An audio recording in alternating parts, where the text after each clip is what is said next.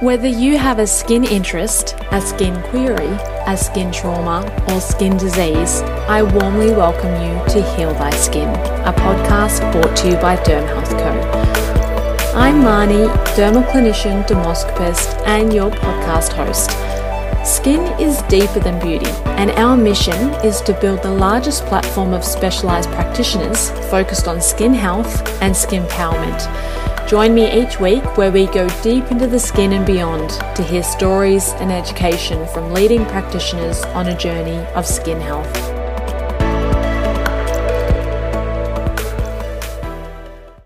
Have you heard of lipedema? Lipedema is a disorder that is characterized by enlargement symmetrically of either the legs, arms, and sometimes even trunk, due to deposits of adipose tissue or fat beneath the skin. It's a relatively common condition and it occurs almost exclusively in women. It affects approximately 11% of the population. But despite these statistics, it's not even considered a disorder or disease in Australia. Welcome to episode number 25 of the Heal Thy Skin podcast. I'm Marnie, your host. And today I am speaking with Dr. Naveen Somia, President of the Australasian Society of Aesthetic Plastic Surgeons. Dr. Somia is a published author of several scientific papers in plastic surgery, and he was awarded a PhD for his 3-year research into eyelid reanimation using implantable microelectrodes and the study of eyelid movements. Not something we're covering today, but how fascinating. Perhaps we'll have him on for another episode. He is one of the few Australian plastic surgeons that provides treatment and management strategies for patients with lipedema. And he practices from Sydney, Australia, with frequent national and international travel to take an active interest in the teaching, training, and mentoring of Australia's future plastic surgeons, as well, of course, as keeping abreast of new advances in science and technology. His role as the president of the Australasian Society of Plastic Surgery focuses on patient safety and best practice. Dr. Somia shares how his journey into plastic surgery inspired a special interest into lipedema and the importance of providing individualised care. I started by asking Dr. Somia what he thought was the biggest misconception about lipedema. Marnie, the biggest misconception of lipedema is that people think it is fat. I'm not talking about lay people. I'm talking about medical doctors too. As they say, assumption is the mother of all stuff-ups. Once you assume it is fat, which is incorrect, then every single advice you give to a patient is no longer based on evidence. And as a result, people think it will go away if you just diet and exercise. And that's the advice that a lot of these patients have been given for their entire life. What people really don't know is that lipedema is a genetic disorder of fat. Mm-hmm. In other words, this is something that you inherit from your parents or your grandparents or your family in the same manner as you inherit your color of your eyes, the color of your hair, or your color of your skin. You can actually get it from both sides of your family, mother's side as well as father's side, but it always involves women. And the statistics are that between 10 to 15% of women have a lipedema tendency, and some have very mild form of it, whereas some other people have a very severe form of it. And it unfortunately affects all racial subgroups, and it's not isolated to one single racial group. Wow, that's really interesting. So the listeners have a bit of an understanding about where you're coming from. Can you tell us a little bit more about your career and your background? Thank you, Marnia. I'm a specialist plastic surgeon and I've been practicing in Sydney as a specialist for the last 12 years. Now, in Sydney, I work at some of the public hospitals. I work at Prince of Wales and Sydney Children's Hospital in Randwick, and plus a few other private hospitals where I have my private practice.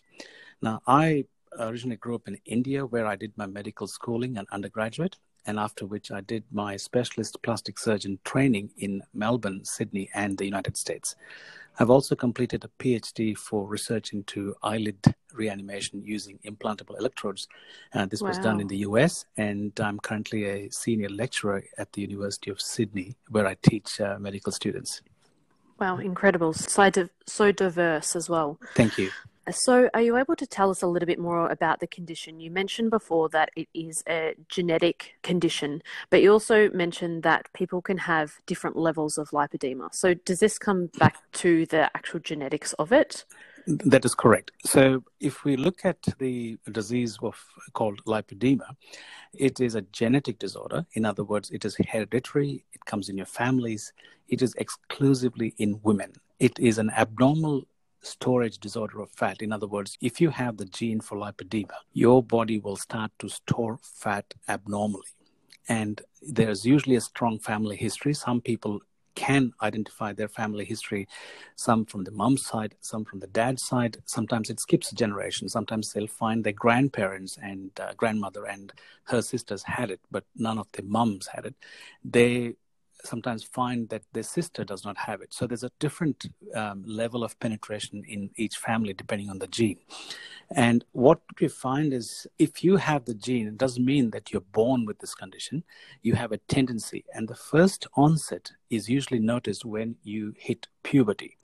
And there is obviously some link between the hormonal surges that occur at puberty. And this is when somebody who is fit, healthy, well, and normally shaped suddenly starts to put on weight, mainly around the hips and your thighs. And they become very conscious of that, as you would do. And the advice at that stage, because it dovetails very well into a time when you tend to be eating unhealthy and tend to be exercising less, the common advice given to that particular person by friends, family, and medical personnel is to get off the lollies and go on the bike and go to the gym and do some exercise. So that's how it starts. And then that continues. What also happens is in a few years after that, when people fall pregnant, there's another second hormonal surge in your body. And that also tends to make your symptoms worse and dial up your lipoedema fat deposition. And the third most significant one that we see is the premenopause/menopausal hormonal surges that influence lipoedema deposition. So if you look at the three main triggers, majority of the people get it in puberty. What I've found is about 80% of people have a response to the hormonal surges in pregnancy, but pretty much 100% get it during menopause and perimenopausal surges. And the typical distribution, this is what it is. It is you're a size extra small waist and above and a size extra large waist and below. So when you try and put on jeans, this is a typical lipoedema patient. This is what I've gathered from talking to all my patients. When you try on a pair of jeans and you get the biggest size to fit your thighs, you will find that your waist is too loose because of the disproportionate amount of fat that has been distributed. And what is important is to understand it is symmetrical. In other words, if you have the right thigh deposit of fat, you will have the left thigh identical. If you have the legs, you will have the left leg as well. And it abruptly stops at the ankle. In other words, what people refer to as cankles. There's a cuff around the ankles. There is no anatomical structure at the level of the ankle to say that has to stop. But the lipoedema distribution starts from your hip, thighs, goes all the way to your ankle, and your feet are spayed. There's like a small cuff around your ankle, and it is painful to touch. So, for example, if your young mom and your 3-year-old child runs towards you and knocks your leg as a part of that exercise, and that is quite painful. And people complain about bruising despite having no history of trauma, spontaneous bruising. And what they find frustratingly is no matter what they do with regards to diet and exercise, they cannot shed the fat off. And I've got patients who have had surgical gastric sleeve and gastric banding where they have lost fat from everywhere else, but the lipoedema fat hasn't changed. So this fat is a unique type of fat. It is not like our normal fat that you increase the calorie intake, you'll put on fat cells. If you decrease the calorie intake and increase the burn, you will lose fat. This one is not responsive. It is in a way like the production has started and it is constant, ongoing for your entire life. And 3 episodes in your life, it dials up: puberty, pregnancy, and menopause. How interesting. And what are some risks of lipoedema not being managed? There's not much of evidence of any coexisting metabolic problems like, the risk of cholesterol and high fat and heart attacks and stuff directly attributed to lipedema at this point. Ongoing research may show things differently.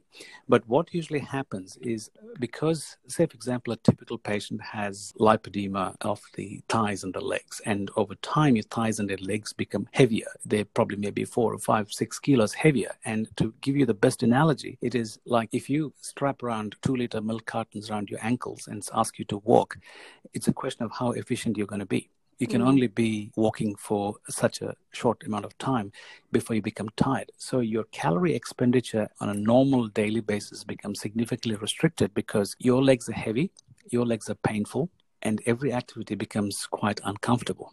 Not to mention the heaviness of the thighs and impacting on your knee joint and your hip joint and your lower back. So there's a whole degree of primary issues and a whole degree of secondary issues, the long-standing lipedema you have that restricts your mobility. And as a result, people tend to be less active than what they could be.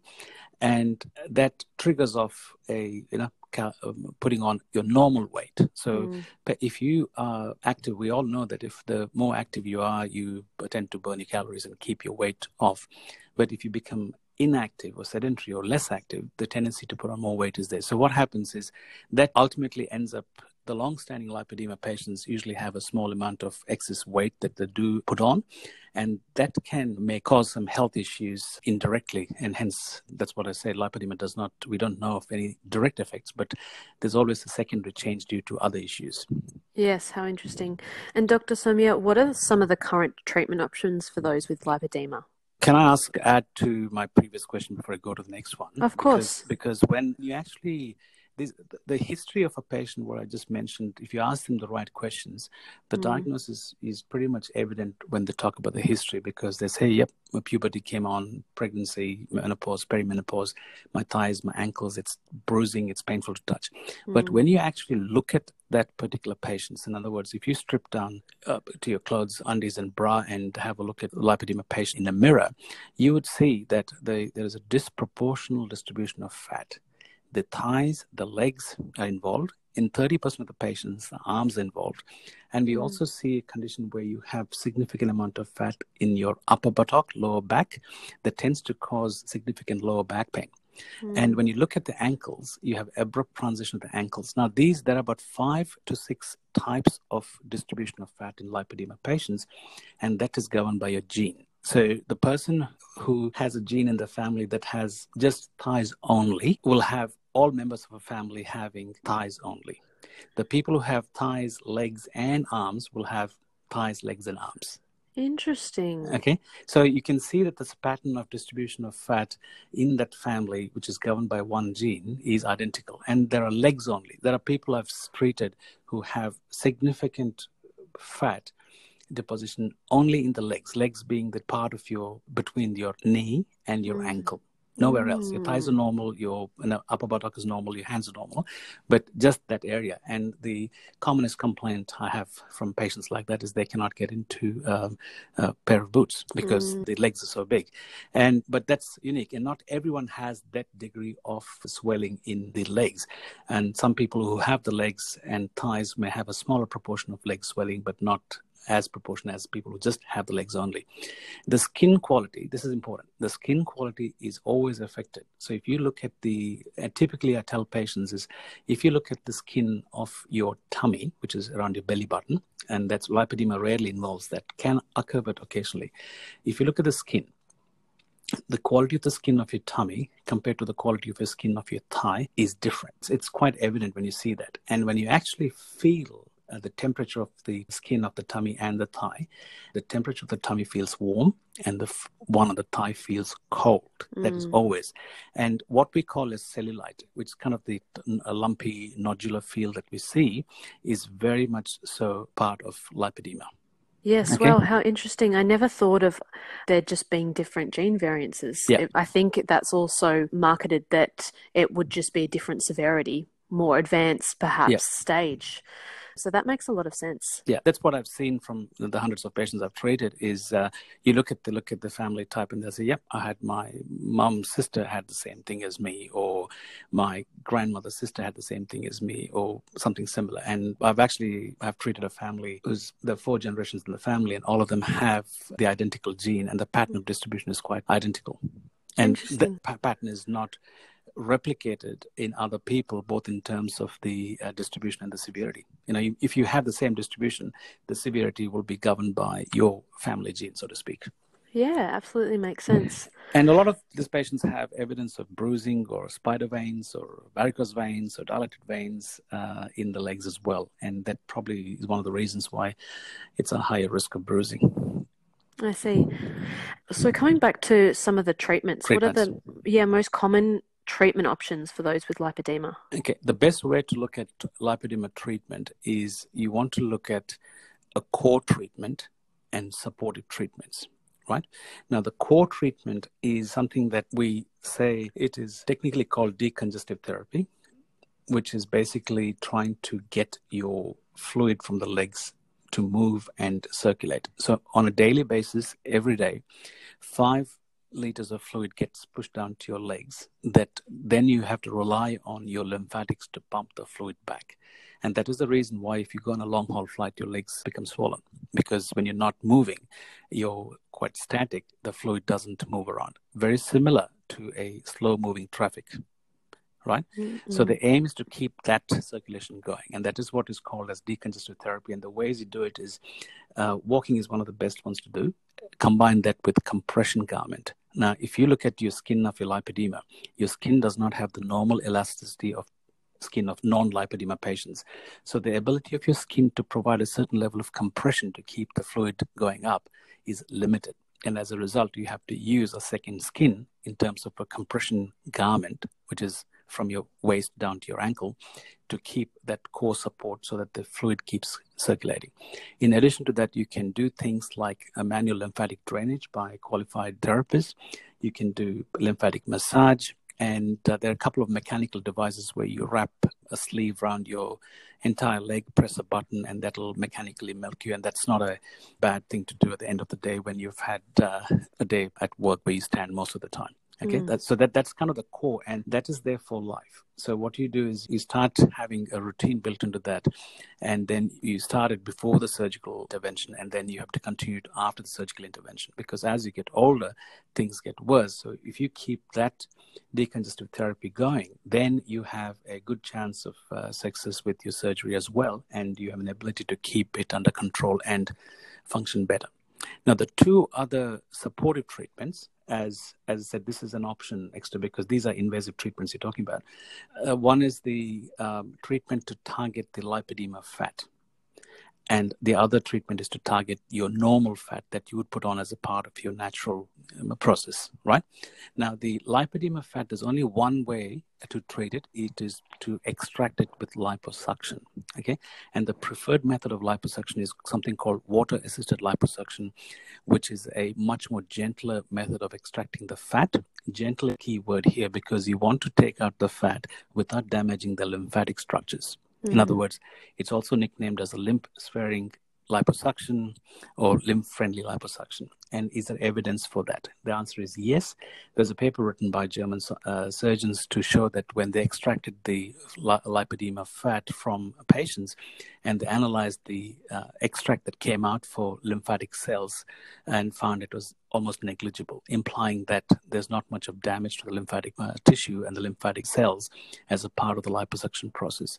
Because 25 years ago, or 30 years ago, liposuction for lipedema was frowned upon because of the significant risk of converting a patient who has lipedema to lymphedema due to damaging the lymphatics as a part of the liposuction, implying that liposuction was quite traumatic.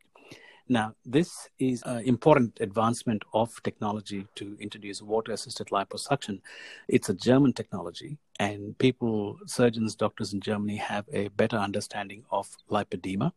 And a lot of the surgeons in Germany have been treating lipedema for more than 20 years, and to the point that there are people from all over the world who fly to Germany to have liposuction done by surgeons in Germany just because they have a better understanding and an acceptance of this as a disease and not just fat. So it is the English-speaking world is slowly coming to terms with this condition as a disease, whereas the German-speaking countries like Germany, Austria, Switzerland, and Netherlands, to a lot of degree, has this as an official diagnosis. So if a patient with lipedema ends up with one of the doctors in the area, they'll say, "Okay, fine, yeah, this is lipedema. This is what you need. These are the treatment options. Here are the doctors to go to, so on and so forth." And their insurance company tends to help and support them as well. Okay, so whereas in the English-speaking countries like the US, the Canada, UK, Ireland, Australia, New Zealand, and the Commonwealth, no, it is not even a medical diagnosis. In fact, Medicare does not even have that listed as a medical diagnosis. Wow. Okay, so yeah. that is what it is, right? So when you look at water-assisted liposuction as a German technology that was introduced, and all the German surgeons, plastic surgeons whom I know, have adopted water-assisted liposuction to treat lipedema patients in Germany. The other treatment option is to look at how to control your normal fat, because you can use, there are three methods of way you can control your normal fat, depending on the degree of severity and your response to one of the treatments. So at the very basic, diet and exercise is a must. Right? And choosing your diet for lipedema patients is basically to avoid things that are processed food, packaged food, preservatives that tends to inflame and make it quite painful. And some patients do not like meat. Some people do not like gluten. Some people do not tolerate dairy, right? So not tolerate at the point of having symptoms. They actually have pain in the legs when they eat these foods that don't agree with them. Not everyone has the same response, but between the hundreds of patients that I've treated, I've seen patients who just cannot tolerate gluten, just cannot tolerate dairy or meat. So they tend to eat very clean, in other words, preservative-free food, mostly organic, and thereby control the symptoms to some degree. And a calorie restriction is also an option for people to control the weight. When you talk about weight, you talk about controlling a normal fat, because we all know that lipedema fat does not respond to calorie restriction, right? The next step up in the management is what is called as medical management of fat, because if people have coexisting medical problems like normal obesity, diabetes, and other things, then I think a specialist endocrinologist or somebody who has a special interest in medical management of fat should be consulted, because now there are a lot of medications that can be used to control appetite, manage calorie burnout, and also tweak your hormones to make sure that your fat burning is optimized.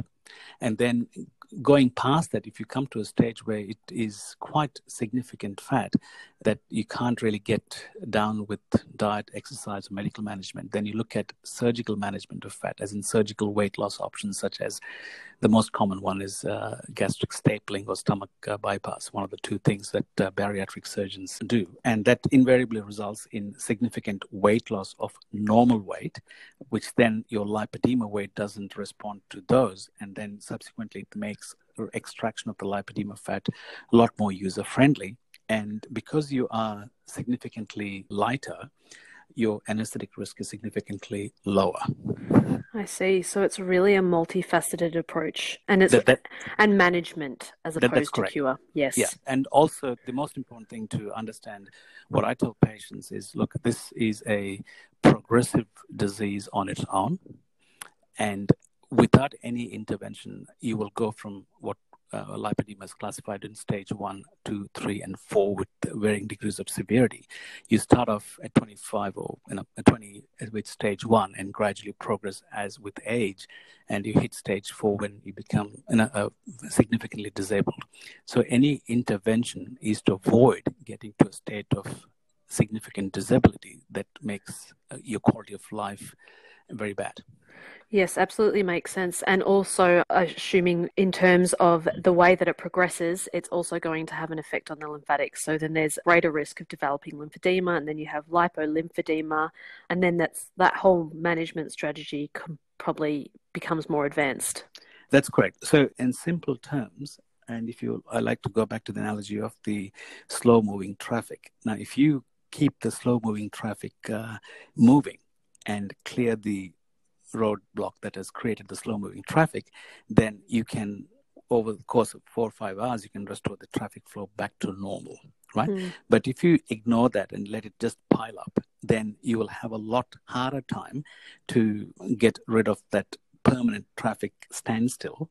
And occasionally you hear stories about standstill of traffic jam for 5, 6, 7, 8 days in massively densely populated cities where there's a traffic jam that wasn't cleared up and so on and so forth. So it's a bit like that. And the other thing is also the longer you have your legs filled with fluid and a very inefficient fluid drainage system, the tendency for the legs to scar and the lymphatics to scar is quite high. And once that happens, no matter what you do as a treatment, you will not be able to restore any flow back into the lymphatics. So the longer you leave it, I feel that you end up precipitating a condition where instead of becoming reversible, it becomes irreversible. And then no matter what you do, it doesn't really make a difference. And just switching gears a little bit, our listeners love to hear about our stories. Do you have a particular case study or career moment where you got fantastic results for one of your patients, like a standout that reminded you of why you do what you do? Look, all my lipedema patients, unique, they're special in their own way, and each patient is a winner. Right. I cannot single out any one as a standalone, but I can certainly say that first few, because when we are trying to treat patients with lipedema, it was a very kind of challenging moment, because we go in with good intentions and we are hoping for the best, and we're actually very happy when things turn out that way. So, when you have somebody who's 32, who's got two young kids, and you take out 12 liters of fat from them, and then that motivates them to just become more active. And then when you subsequently see them, you can suddenly see the changes in the normal weight, because the legs are a lot less heavier now. That is a big statement of empowerment. Yes, of course. And what is it about lipedema that interests you so much? Look, I never thought that if you asked this question to me 12 years ago, saying that would you be treating lipedema patients, I would ask you the question, what is lipedema? And that's what happened to me when my first patient walked up and said, do you do liposuction? And I said, yes, I do liposuction. And she said, do you do liposuction for lipedema? I said, I must confess my ignorance. I've never heard of lipedema. So that's how it started. And I said, how come I don't know about lipedema? And then I started to, and she was very nice, and she said, I can send you some papers. And I said, please do. And she sent me the papers. And what I found was all the papers were written by surgeons from Germany. And I said, this is a bit odd. Why is all these medical conditions coming from one geolocation? And that's what made me do some more research. And I found what I've just shared with you earlier on, that a lot of surgeons in Germany have this understanding of lipedema. And then I went and visited two of them to understand how they manage lipedema, and found that the incidence was a lot more than we thought it was. And one of the surgeons whom I visited in Germany has a map of the world where he has stuck the stickers from all the countries that patients have come to him for treatment. And there are over 60 countries where people have traveled to Germany. Wow. And this is a small town in Germany, and where people have come to him for treatment for liposuction. Okay. And so that's kind of how I started. And the positive benefits are, like, look, it's very hard as a patient to go from doctor to doctor and be told there's nothing wrong with you, it's all in your head, eat less, exercise more. And as I said, if you ever survey the diet and exercise regime of all the lipedema patients, they are doing one of the best forms of clean eating that you can ever think of. They're very, very particular about what they eat, because they do have symptoms if they eat unhealthy and badly, right? So they eat very well. They watch the calories. They do exercise. They do everything, but they do not see the changes of the lipedema fat going down. So I treat them because I can make a difference. The difference is after the surgery, the pain improves, okay? That is the consistent positive message that makes me keep treating patients. It consistently improves the pain, and the pain is not just the pain in the fat and the thighs and the legs due to the fat. It is also the pain that is secondary in the hips and the knees and the lower back, right? And this is as instant as within the first 2 days of surgery, you can say, oh my God, I don't have the back pain anymore. My knees don't hurt that badly. My hip is much better. It's those things, and suddenly it tells you, like, look, there's more to this than just the appearance of fat. And if you look at the pre-operative photographs of the knees and the post-operative photographs of the knees, you can see the knees are badly aligned before the operation. But when you start taking down 6, 8, 9 liters of fat from the thighs, the knees tend to be aligned much better. So if a badly aligned knee is allowed to continue the way it is, it's only a matter of time before there's wear and tear of the knee, resulting in a total knee replacement. course. And arthritis, yeah. Right? So that's very stark and very visible after the liposuction. It's a bit like saying that you're trying to walk around with a big pillow between your thighs. And once the liposuction is done, you have that freedom. Yes, absolutely. It makes sense. So managing expectations is something that all practitioners, therapists and clinicians have struggled with at one point in time. How do you manage this with your lipedema patients? Look, lipedema patients are very well informed about the condition they have, because there is Lipoedema Australia, which is a support group run by volunteers who are all patients themselves. And they usually have private Facebook pages where they discuss the condition. And also some of the patients in Australia are members of international lipedema groups. So they have a very clear understanding of what the disease process is, what the progression is, what are the expectations, what is going to happen in a time-bound fashion, what is the intervention that is reasonable, what is the expectation. So in a lot of ways, they come to me extremely well-researched and very, very, very practical about what to expect and so that the endpoints are very clearly defined. And the essential expectation is that the symptoms are better. The desirable expectation is that the legs look better, right? But the legs will never look better because the aesthetic or the cosmetic outcome depends on the quality of the skin. And the skin is also compromised in lipedema because the lymphatics that are present in the skin are abnormal as well. So as a result, your skin doesn't come to the party, but in clothing, you will look better. Yes. Yep. And what do you think will change in the future of lipedema treatments? Are there any kind of cutting edge treatments that you're seeing overseas that we're not seeing yet here? No, we're not seeing anything that cutting edge because the lipedema community is reasonably small. There's a lot of crosstalk between experts at multiple levels, and there's information is freely shared. So there's nothing that we are doing that is different to what is done elsewhere. What we find is some of the support that the patients get, not in terms of the treatment, but in terms of the support, like, the insurance company and the physiotherapy and the access to the public hospital systems and stuff, that is lacking here. Right. Whereas in Netherlands and Europe and in some cases in the NHS in the UK, they can access this support through the public hospitals, which makes a big deal for your ongoing treatment and management of this condition.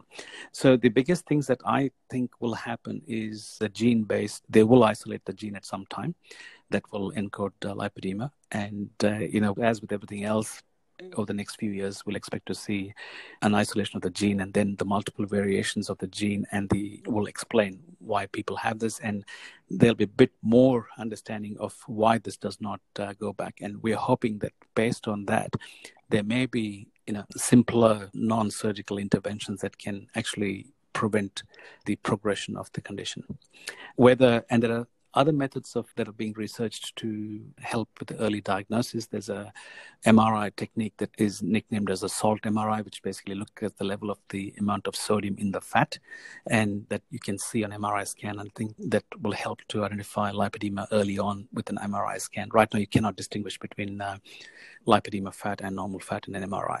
Okay, so these are things that are slowly coming. So things will become streamlined, and there are multiple advances being done at multiple levels, both at the stage of diagnosis, at the stage of the gene identification, and obviously surgical therapy still remains water-assisted liposuction as the gold standard. I don't envisage anything major happening in the surgical field in the next 10 years, but I could be proven wrong. Yes. And you mentioned that decongestive therapy is one of the major ways to help to manage the condition. I know for lymphedema, this can be covered and is performed by OTs, physios, dermal clinicians. Is it actually covered for lipedema patients, or is it still something that they will have to pay for as a private patient? Yeah, that's the crux of the matter, isn't it? It's not covered because it's not even a diagnosis. Yes, okay. Okay, unless you have a component of lymphedema coexisting with lipedema, we don't fit into the classification and, into the diagnosis. And as a result, all interventions don't have any kind of support just because they don't have, it's not even a diagnosis, it's an invisible syndrome. Yes, of course. Hopefully that will change, because I can imagine decongestive therapy over time can create quite a financial burden.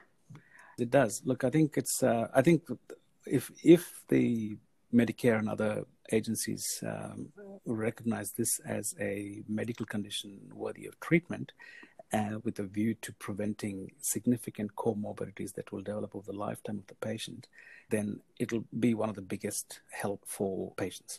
Yes. So this next question is actually from our community, and you have mentioned some of these already, but are there some lifestyle or dietary considerations that you recommend for those with lipedema?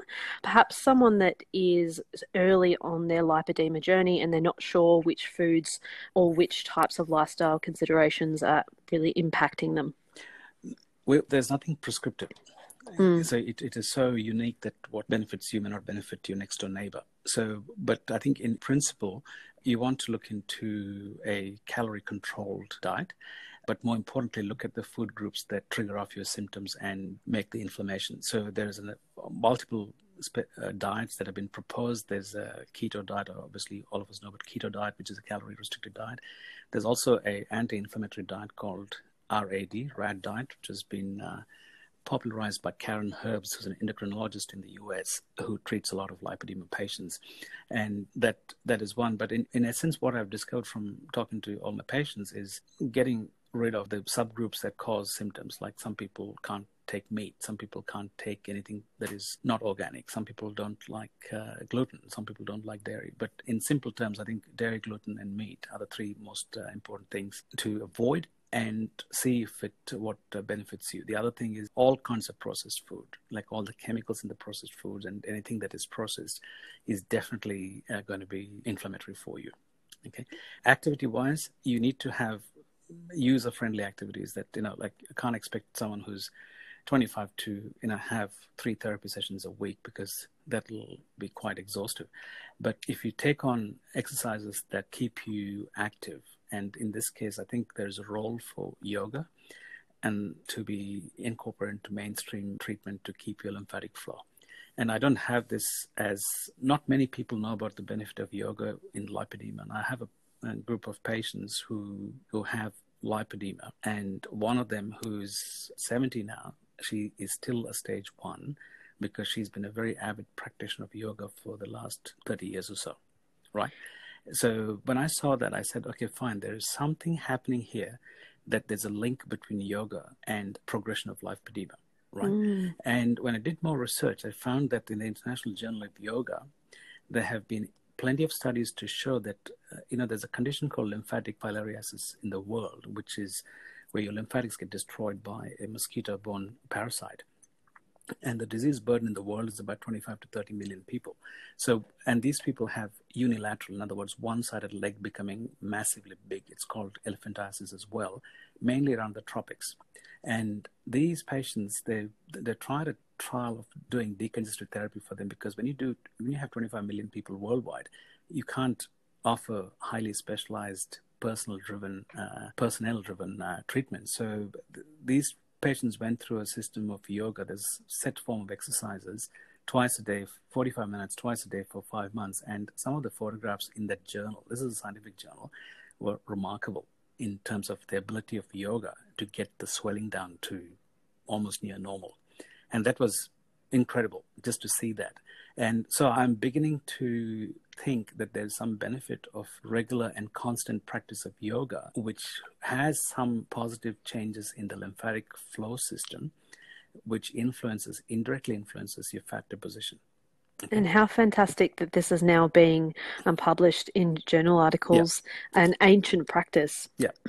And it's a very simple thing. I mean, if you do an hour of yoga a day or twice a day or whatever, I mean, health benefits will be quite significant. And I think the benefits of yoga, this is my interpretation of all the data points that I'm seeing, is that yoga for some reason has a very positive effect on lymphatic flow. And I suspect that there is a certain amount of lymphatic death with age in everybody. Yes. But if you're a yoga practitioner, you may well prevent that from happening, because that may stimulate new lymphatic channels to form. This could well be a theory, but I'm looking at the multiple data points at varying areas, and I'm just joining the dots and saying, okay, fine, there must be something happening here that is beneficial. And that is the reason that, you know, when you look at people who are very avid practitioners of yoga, they don't have a huge amount of fat on them.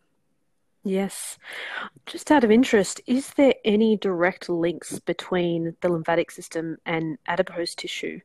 Because we know that someone that is experiencing lipoedema may also experience some form of lymphedema or lymph dysfunction. Yeah. Is there a direct link besides the actual mechanical action of it? So, you know, more adipose tissue than compressing on the lymphatic system, for example. Yeah, look, there is a direct link. So, for example, in people who do not have lipoedema, who have normal obesity. So if you become obese by methods that are lifestyle-related issues, there's been scientific papers to suggest that obesity fat, as opposed to lipoedema fat, has a negative influence on the lymphatics. Mm. Okay, so if you look at a triangle, at the top of the triangle you have lymphatic flow, and the left-hand corner you have lipoedema fat.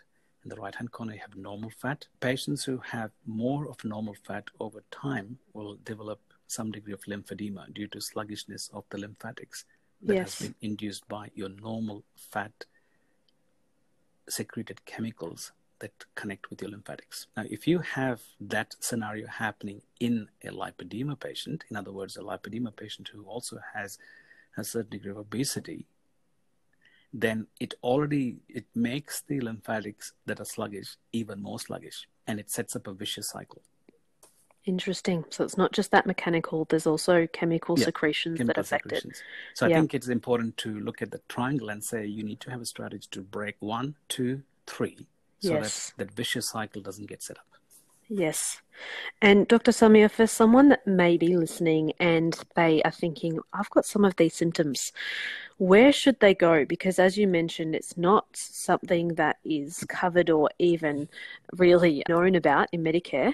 What would their first steps be? Because look, it's a very good question. And I think the first step, I usually direct patients to websites like that owned by Lipoedema Australia. This is the volunteer not-for-profit group set up by patients, and it's lipoedemaaustralia.com.au that gives you a very good summary of the condition. And you know, if you have the condition yourself, you can then join their private Facebook page group if it's allowed, if it's still on, and that gives you a very objective, patient-driven data.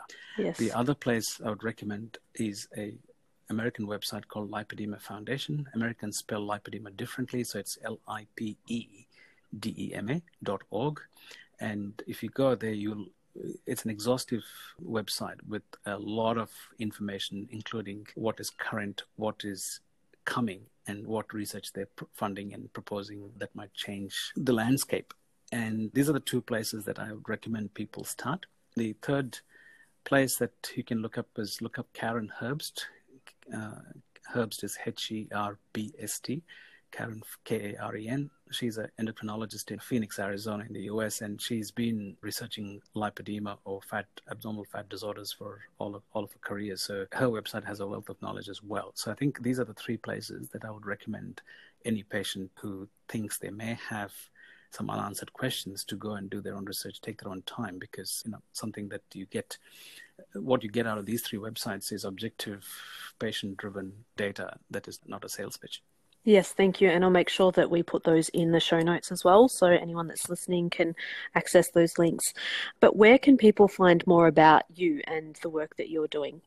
My website, I'm based in Sydney, so my website is probably the user-friendly way of contacting me and my office, naveensomia.com.au. It's a very simple, it's my name.com.au. Mm-hmm. Fantastic. Okay. Well, thank you so much for being a guest on today's show. Really informative. Thank you, Mani. Thank you for taking your time and having me on your show. I thoroughly enjoyed talking about this. It's a pleasure.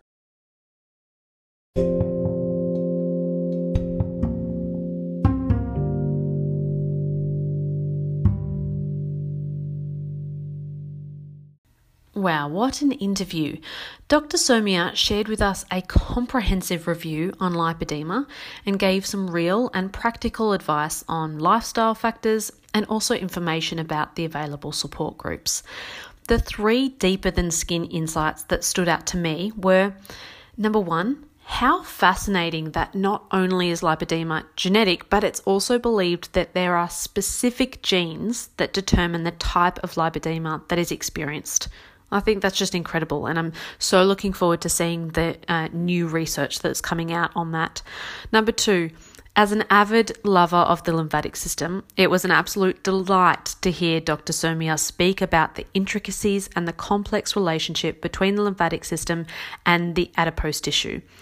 And also in regards to the management strategies, I was literally jumping for joy inside, and Dr. Somia and the information that he was sharing with us was simply music to my ears. Number three, it really is so amazing that despite lipedema being covered and recognised in non-English speaking countries, it's not even listed as a disease or a condition here in Australia. And we are so lucky to have practitioners such as Dr. Somia advocating for these patients and providing support and treatment options. And I hope with increased awareness of podcasts like this and the work that Dr. Somia is doing, there will be more opportunities and more available support and options and funding for those that are experiencing lipedema. I would absolutely love to hear what your three deeper than skin insights were for this podcast episode. So send them through to us in an email, info@dermhealth.co, or take a photo or a screenshot of you listening to this podcast and write the three deepest than skin insights that you found. And be sure to tag us on social media. We always reshare and we always love to hear what your insights were, what your takeaway points were. So be sure to tag us, and I'll see you again next week.